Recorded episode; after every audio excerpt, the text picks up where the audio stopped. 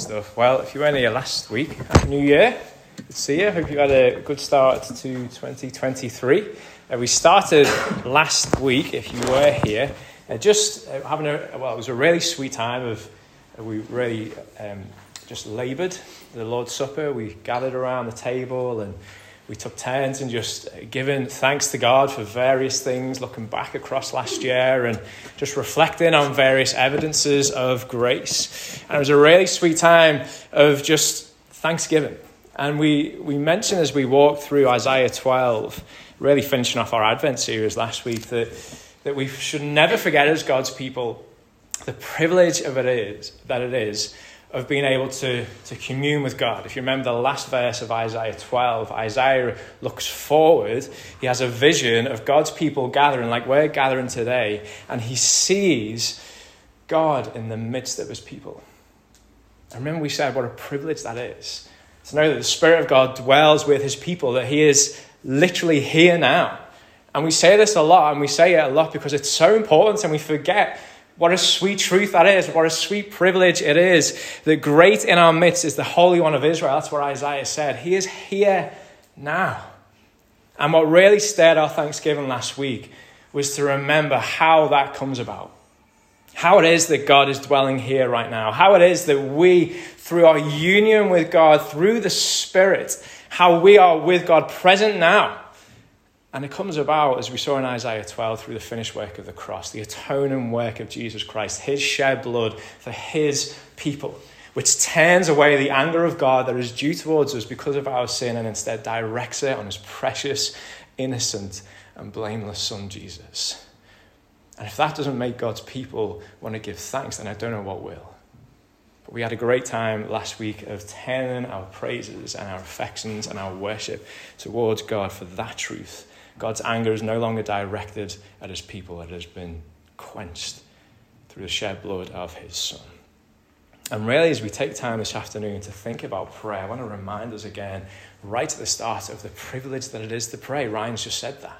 It is a necessity, but it's also a great privilege to come into the throne room of God, the Holy One of Israel, the Holy One of Israel, the one who is pure and blameless, without sin, to come into his presence. And what does the writer of Hebrews say? We don't, we don't come in with fear, we come in boldly, confidently into the presence of the King of Kings and the Lord of Lords. And we don't just come in and stand there.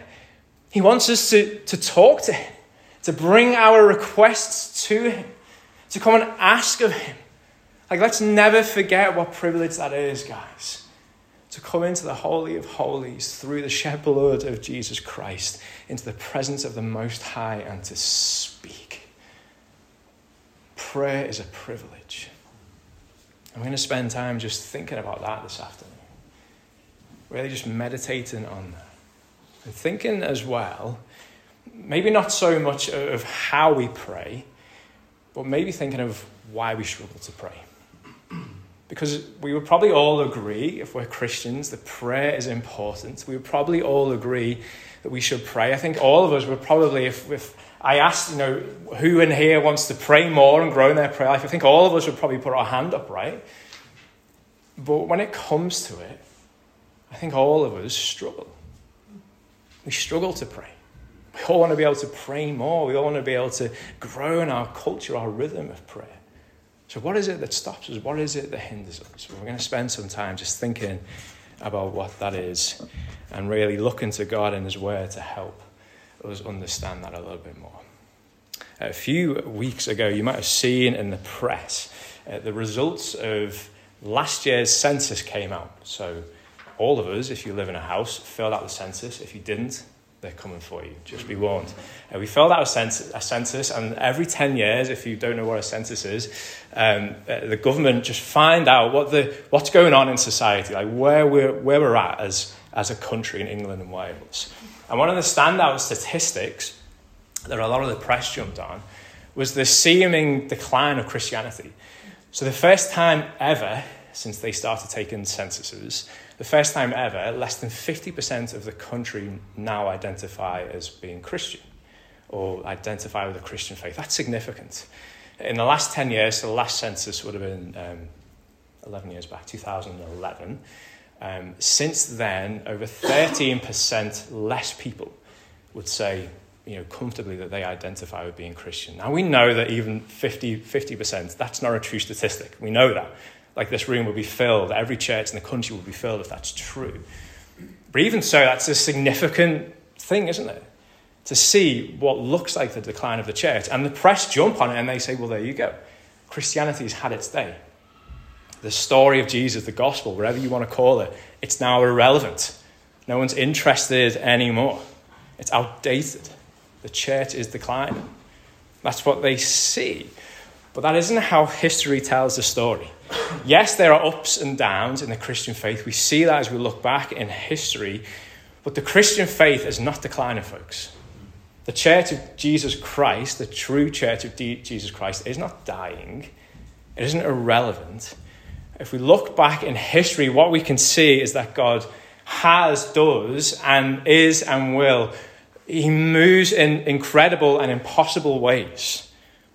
And in fact, it's often when things look at their bleakest, when we look out in society and we see what looks like decline or what looks like people disengaging with the church or what looks like people being less interested in Jesus and the church and the things of Jesus, it's often in those bleakest moments in society that you see revival and renewal break through. It is. If you look back at history, and the reason is because as God's people look out and they see people becoming less interested in the gospel and, and, and more disconnected with the church, God's people look out and they're helpless to do anything in and of themselves. So what they resort to is getting on their knees and praying and crying out to God and asking Him to come and do the impossible work, and asking Him to come and awaken the hearts of those who are lost outside of these doors, and asking Him to break through into our cities and our towns with renewal and revival. That's what you see in history. It is in these bleak moments, maybe when the census says stuff like it's saying now, that God's people realize that we need Him more and more, and we throw ourselves onto Him in prayer. Maybe that's the moment that we're in now. I know lots of us, as we come in here on Sunday, we long for more people to be here, don't we? And some of us get frustrated with it. There's empty seats. The people who've been haven't come back. And, and we can feel that angst building up in us. And maybe as we feel that, folks, just like times before in history, maybe the necessity of prayer for us as a church is more apparent than ever. Actually, what you see in the Christian life as you look back in history is that prayer is a constant in the Christian life. It's a constant and it's a priority. And it always has been for those who model the Christian life well, prayer is a constant and it is a priority. If you look at Jesus, like if you want to follow anyone, right? If you look back in history and think, okay, who do we want to model ourselves on as Christians? Like he's the guy. If we look at Jesus and see how he lived and how he followed his Father, what we see is someone who prioritized prayer. Someone who saw that prayer was a necessity, someone who depended on prayer. Look at these verses here that, that we've got on the screen Matthew 14, verse 23. Talking to Jesus, after he had dismissed the crowds, he went up on the mountain by himself to pray. When evening came, he was there alone. Mark 6:46 after he had taken leave of them that was him being with the crowds he went up on the mountain to pray. Luke 6 verse 12 in these days Jesus went out to the mountain to pray and all night get that? It's a challenge right? All night he continued in prayer to God. And how about this one? Mark 1:35 and rising very early in the morning some of us don't know what that is. It's a time before the sun comes up Rising very early in the morning, while it was still dark, he departed and went out to a desolate place, and there he prayed. Luke 5, verse 16. But now, even more, the report about him went abroad, and great crowds gathered to hear him and to be healed of their infirmities. But he would withdraw to desolate places and pray. More than anyone, Jesus is the model for kingdom living. And what we see in his life is someone who prioritizes prayer. And you know what's fascinating, it's particularly about these last few verses that we see, and we could put more up there. It's interesting. As Jesus is, is going about his ministry, there are lost people all around him. There is brokenness all around him. Just like today. Like you walk down Lark Lane, there are lost people everywhere. There are broken people everywhere. There's spiritual need all around us. And it was the same in Jesus' day. But what's fascinating is there are times when Jesus says no to the crowds so he can go and pray. He prioritizes time with his Father. It is most necessary for him that he is willing to push away the disciples sometimes and leave the crowds so he can go and speak and listen to his Father. And it's not just Jesus. When we get into the book of Acts and we see the apostles gathering together this early church and forming the early church and building the principles of what it looks like to be God's church, we see them do the same. They prioritize prayer. Acts 2 42, they devoted themselves to the apostles' teaching and the fellowships, the breaking of bread, and the prayers. Paul encourages the church in 1 Thessalonians 5:17, pray without ceasing. Like that's a sermon in itself, just to understand what that looks like, what that means. Colossians 4, verse 2 to 4, continue steadfastly in prayer, being watchful in it with thanksgiving. We cannot avoid the priority of prayer in the Christian life, folks. When we look at Jesus, and he is the one that we want to follow. Remember, as we went through the Fruit of the Spirit series, we said we want to be more like Jesus. That is who we are becoming more like. That is what we're growing into the likeness of Jesus in our character and in our conduct. And so, if we want to grow to be more like Jesus, we grow to be people who prioritize and necessitate prayer more and more in our lives. If we want to grow to be a church like we see in Acts, we grow to be people who prioritize prayer, who necessitate prayer more and more in our lives. And that's why every year as a church, for the last five years, this is our fifth year of being at Liberty Church, every year we started the first week, the first couple of weeks of the year, with a week of prayer. Committing as a church to pray. Setting aside the other priorities that we might have to come to God, to boldly approach Him to come into the throne room of God with our praises, with our thanks, and with our humanly impossible requests. And we deliberately put this in the calendar. Like we could easily just say, guys, let's just pray this year. Let's pray more. Let's try and be a people who pray more. Like, and that's a good thing. But we deliberately mark out a, week in the calendar and we put things on specific days and we create a guide to guide us through. We do that deliberately because even though prayer is simple, like it's literally a conversation, that's what it is a conversation with our Heavenly Father, even though prayer is simple, we also find it really difficult. And so we carve out this week and we help each other through the week and we deliberately say, right, today we're going to pray for this, tomorrow we're going to pray for that, next day we're going to fast and pray for this. We do that because we find prayer difficult. The reason that we pray, folks, it's straightforward. Like, I don't need to do a sermon on that. It's straightforward. Firstly, God tells us to. And if God says do something, we should do it. Like, firstly, because He's God, and who are we to disagree with what He says? But secondly, we should know as God's people that whatever He asks us to do is good for us. Like God never asks his children to do something that is going to harm us, anything that is going to be bad for us, anything that is going to drive us away from him, anything that is going to stop us becoming more and more like his son. God only tells us to do things that are good for us and are for his glory. So if he tells us to pray, like we just read in those verses, we should pray. That's why we pray, but we also pray because we can't afford not to. Folks, we can't afford to keep our mouths closed and our hearts closed. We can't afford not to approach the throne of God boldly with our requests because there's too much brokenness outside of this building for us not to. There are too many people who are heading towards an eternity away from God for us not to come and cry out to Him to save. We can't afford not to pray, folks. We can't afford not to be a church who's dedicated to prayer and prioritizes prayer and falls to our knees regularly and pleads with God to have mercy. The reason that we pray is straightforward. And I'm not sure, uh, uh all of us who are Christians here, I'm not sure any of us struggle with why we pray, but we do struggle with prayer itself. And there's a number of reasons that that could be. And all of us struggle with it. Like, I'm not going to do a hand thing here, but we all struggle with it. And it could be down to laziness.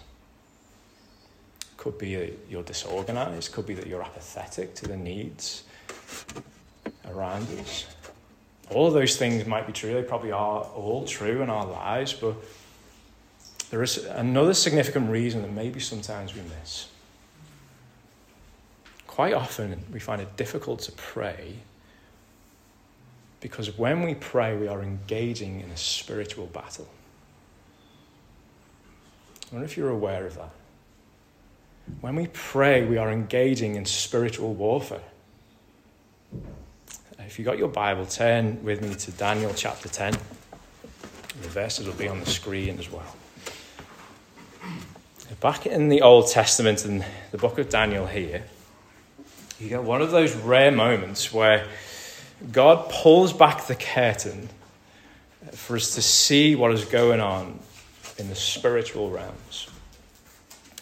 Like we see what's in front of us, we see what's physical, we know what we can touch and what we can feel and what we can experience. And, and I think, well, I know all of us are comfortable that there is a physical reality. Like if you're struggling with that, then you've got problems. There is a physical reality to life, and you're experiencing it right now.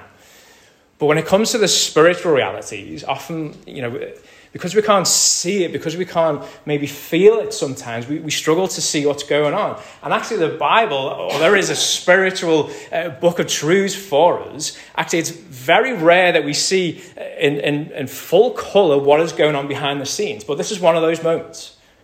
God pulls back the curtains and we see what goes on, specifically when we pray. In Daniel chapter 10, uh, you have God's man Daniel who's serving a foreign king. He's serving King Cyrus, who's the king of Persia. And Daniel is praying. In chapter 10, he's interceding. He's spent weeks coming, coming before God and pleading to God that God would, would bring about a renewal, that he would come and save, that he would come and revive the hearts of Daniel's people because they've grown cold towards God. They're, they're walking in sin, they're walking in rebellion. And so Daniel comes and he pleads on their behalf, he intercedes for them. And he spends weeks praying and fasting pleading with God, crying out to God. And nothing happens. Until at the end of four weeks, he's praying and he's fasting and he has a vision. And in his vision, an angel appears to him and says this in verse 12 Fear not, Daniel. For from the first day that you set your heart to understand and humbled yourself before God, let me just stop there for a second. The angel is looking at how Daniel's prayed, and there's something really helpful just to see there. He, he comes in humility. So, as much as we approach the throne uh, of God and we come into his presence, we don't just barge in, right? We don't forget who we're going to see. Daniel knows that as he prays, he's engaging with the King of Kings and the Lord of Lords. So he comes in humility. That's a good lesson. As we pray, we don't just throw out glib requests, we remember who we are praying to. We come humbly before God. Next bit, your words have been heard. Let's not lose that. When we pray, God hears us. We're not just throwing words into thin air, folks. The God of the universe hears your prayer. Every word of it. He, he knows your heart. He hears your prayer, and then we read on, and I have come because of your words. God hears our prayers and He acts on them. He answers them, every single one. Some of them with a yes, some of them with a no, some of them with a not yet, but He answers every single prayer. And we read on The prince of the kingdom of Persia withstood me 21 days, but Michael, one of the chief princes, came to help me. For I was left there with the kings of Persia. Okay, the first half of what we just read there, straightforward, good lessons in prayer. The second half, okay, that's interesting. What's going on there? Let me just kind of unpack what's going on because we're probably all comfortable with Daniel in the lion's den and that part of Daniel. But towards the back end of Daniel, Tony's reading at the moment. He can give you a full on commentary if you want to grab him later on. The back end of Daniel gets interesting. It's a little bit sci fi. It's a little bit like, okay, I need to slow down and read this carefully. Daniel comes to God and he's crying out to him, he's pleading with him to move and to save and to bring renewal. And after weeks of praying and seemingly hearing and seeing nothing, an angel comes to him. And this angel explains that Daniel's prayers have been heard, and God has sent a message of hope to come to Daniel. This angel is going to bring this message of hope to Daniel. But on his way, demonic forces have slowed him down. And this angel's been fighting with these demonic spirits. So when you read the Prince of Persia there in, in verses 12 and 13, when you read the Prince of Persia, some of you young lads, I know where your mind's going, that video game. Is that right? It used to be a video game, Prince of Persia. Not that. When we talk about the Prince of Persia here, it's talking about demonic forces, evil spirits. And so the angel says, I've been on my way to, to bring this answer from God. We've heard your prayer. God's heard your prayer. I'm coming to bring this answer. But on the way, I've been engaging in battle. I've been trying to break through these evil spirits, these demonic forces to come to you. And I couldn't get through for 21 days. I've been laboring and fighting to get through, and I couldn't do it on my own. And he's humble enough to say, I had to ask for help. Michael, this other angel, comes and helps him out, and they break through and eventually get through to Daniel.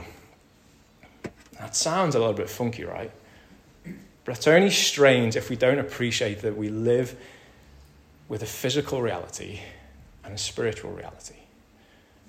And even though we can't see it and touch it many of the times, the spiritual realm that exists is as true and real as the chair that you are sitting on. It's interesting, Daniel, even he, is terrified. But what is clear is that there is more to human existence than just what we can touch and see. There are spiritual realities that are unseen, but they are real and they are true. And, folks, the Prince of Persia, those demonic forces, the evil spirits that we read about there, they are still at work even after the finished work of the cross. So at the cross, in Jesus' death, at his resurrection, he triumphs over Satan. That's what the Bible says. He's victorious over Satan, sin, and death. And they know that. And their time is running out. And they know that when Jesus returns, they are finished. But they are still at work.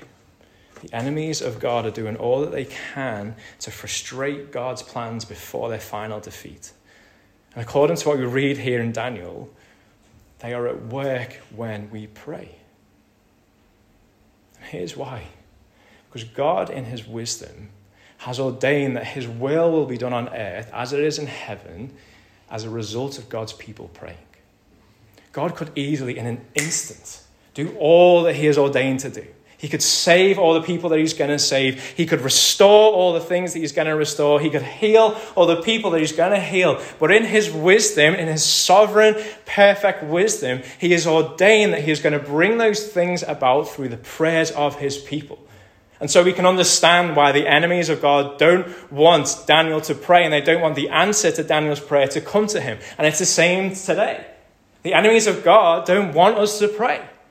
Listen to this from Samuel Chadwick, who was a 19th century Methodist minister. He said this Satan dreads nothing but prayer. His one concern is to keep the saints from praying. He fears nothing from prayerless studies, prayerless work, prayerless religion. He laughs at our toil. He mocks our wisdom. But he trembles when we pray.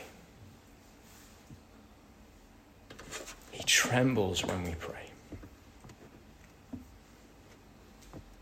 The enemies of God do not want God's will to be done. And so they will do all that they can to thwart God's people praying. What we read in Daniel chapter 10, what Chadwick reminds us of there, is this the prayer of a Christian is dangerous in a good way. It's dangerous. It's dangerous to the kingdom of darkness and the demonic forces that are at work in this world.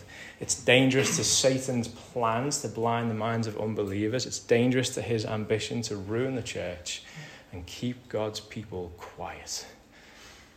The prayer of a Christian is dangerous. So just consider what's going to happen this next week. We are stepping into a week which we are dedicated to prayer. And over these next six or seven days, hundreds, maybe thousands of prayers are going to go up to God. We're going to pray for each other.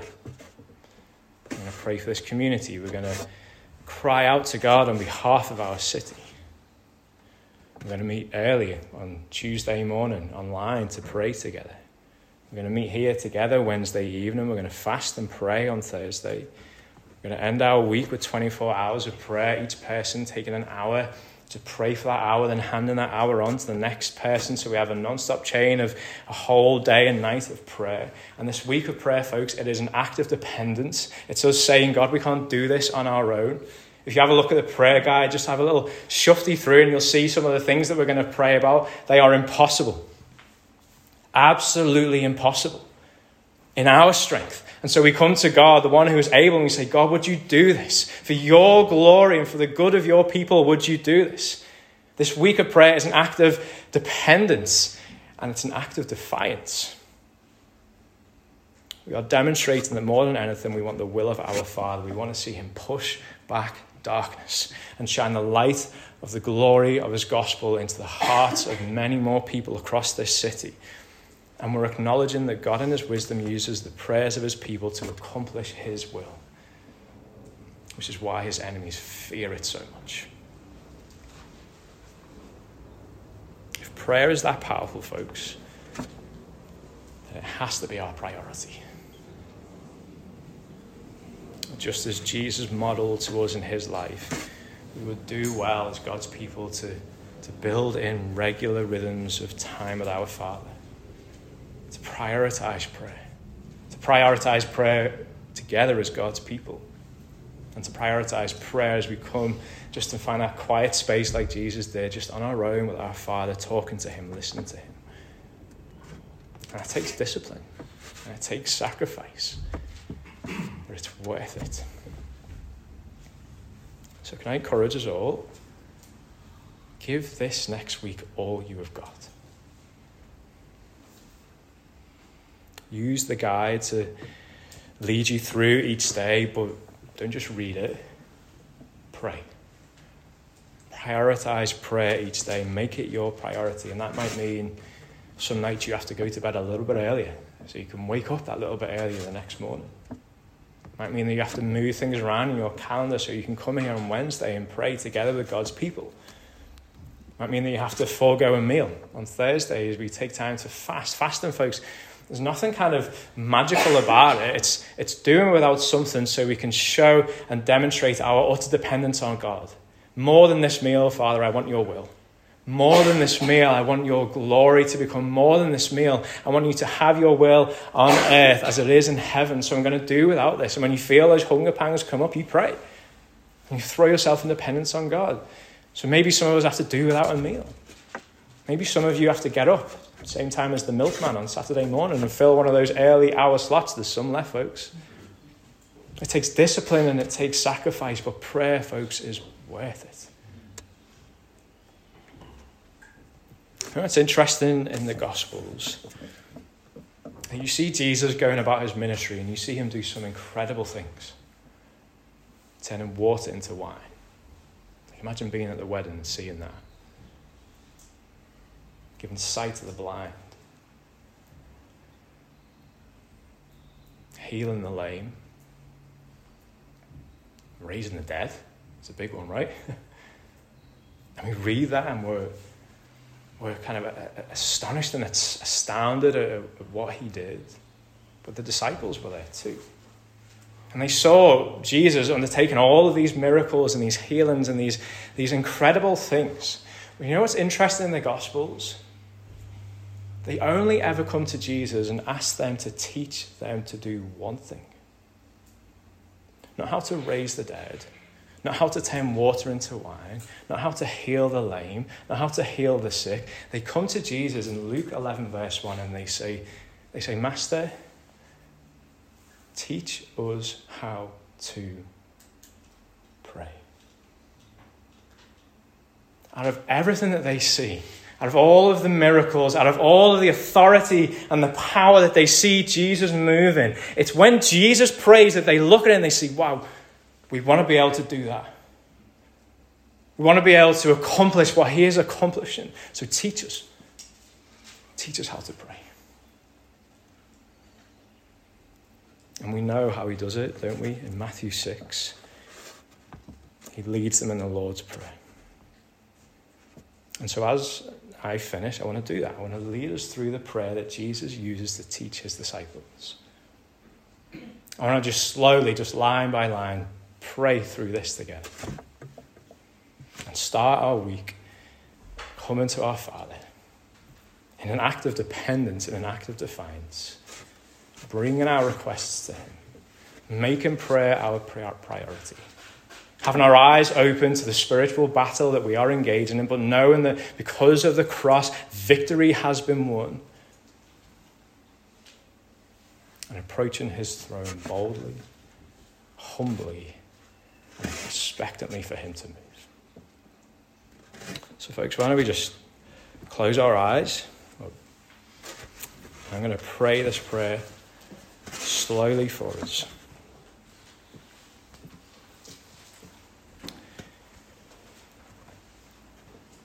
Our Father in heaven,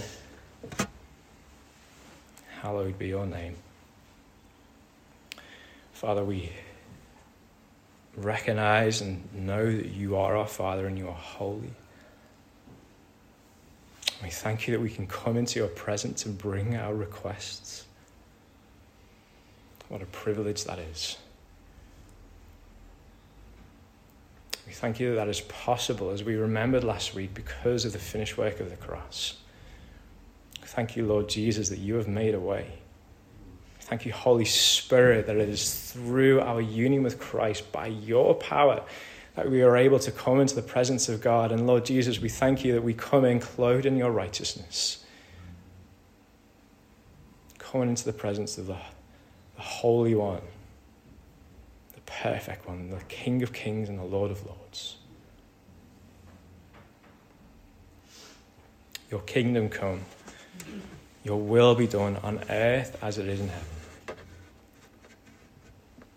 Father, that is what we want more than anything. We want your kingdom to come. We want your will to be done here in our lives, firstly, and we confess that's hard sometimes because we, can't, we want our will, we want our way. And so humble us. Help us to trust that your ways are better. That you're wise, that you're good, that you are loving. We want your will in our lives. We want your will to be done in this city. We want your kingdom to come in this city. And so we cry out to you on behalf of the lost. We ask that you would come. We ask that you would save. We plead with you. Father, have mercy. Turn the hearts of those who are close towards you, turn them towards your Son. And use us, we pray. Help us to go out boldly and confidently and open our mouths and share the hope that we find in and through your Son with those around us. We pray for your kingdom to come, your will to be done in our lives and in this city. And we ask that you would give us this day our daily bread. Help us to depend on you, Father, for everything. And give us a posture of thankfulness. Give us eyes to see what you have already given us, what you are giving us. Help us to see the evidences of grace in our lives and to, to thank you for them. We do thank you, Father. We thank you that we have food on the table, we have money in our bank accounts, we have clothes to wear. We thank you for how you care for us. But we recognize as well that there are needs in this body financial needs, physical needs, emotional needs. Father, some of us have come here this afternoon tired, worried, and anxious. And you say that your people should cast their anxieties onto you and that you will give us your peace, and so we ask for it. We ask for your peace, Father. We ask that you would still anxious hearts this afternoon. Give us what we need, we pray. And forgive us our debts as we have forgiven our debtors. Father, again, we thank you for the cross. Thank you for your people. Our sins have gone. You have already forgiven us. Thank you that we have an inheritance with you, that we are welcome in your presence. Thank you, Jesus, for all that you have accomplished through your life, your death, your resurrection, and ascension. We thank you that we are a forgiven people, a people who have been atoned for, a people who have been ransomed, a people who have been redeemed, a people on whom the Father delights and, and shows his favor. We thank you, Jesus, for the cross We thank you for your resurrection. We thank you for the forgiveness which is ours. Help us then to be a people who quickly forgive those around us. And lead us not into temptation, but deliver us from evil. Father, we recognize that the Christian life is a battle. So equip us for it, we pray. Help us not to be rash and foolish with the things that we do, even as we pray. Help us to have our eyes open to, to what is going on. Help us to come humbly. Help us to come aware of what is going on as the enemy will try and thwart our prayers and prevent us from praying. Help us with that knowledge to be people who pray all the more because we know what it can accomplish. Father, protect us, we pray. Protect us from the world, our flesh, and the devil. Help us to be people who are marked by purity, who, though we struggle with sin, are constantly looking to the cross. A people covered in grace, a people desiring the things of this world and sin less and less, and desiring righteousness in your ways more and more. And we thank you that for your people, you have delivered us and you are delivering us. And we look forward to the day when we will be with you, fully free, in your presence, work completed, resting. So, Father, help us this week. Help us to be a people who prioritize prayer for your glory and for the good of this city.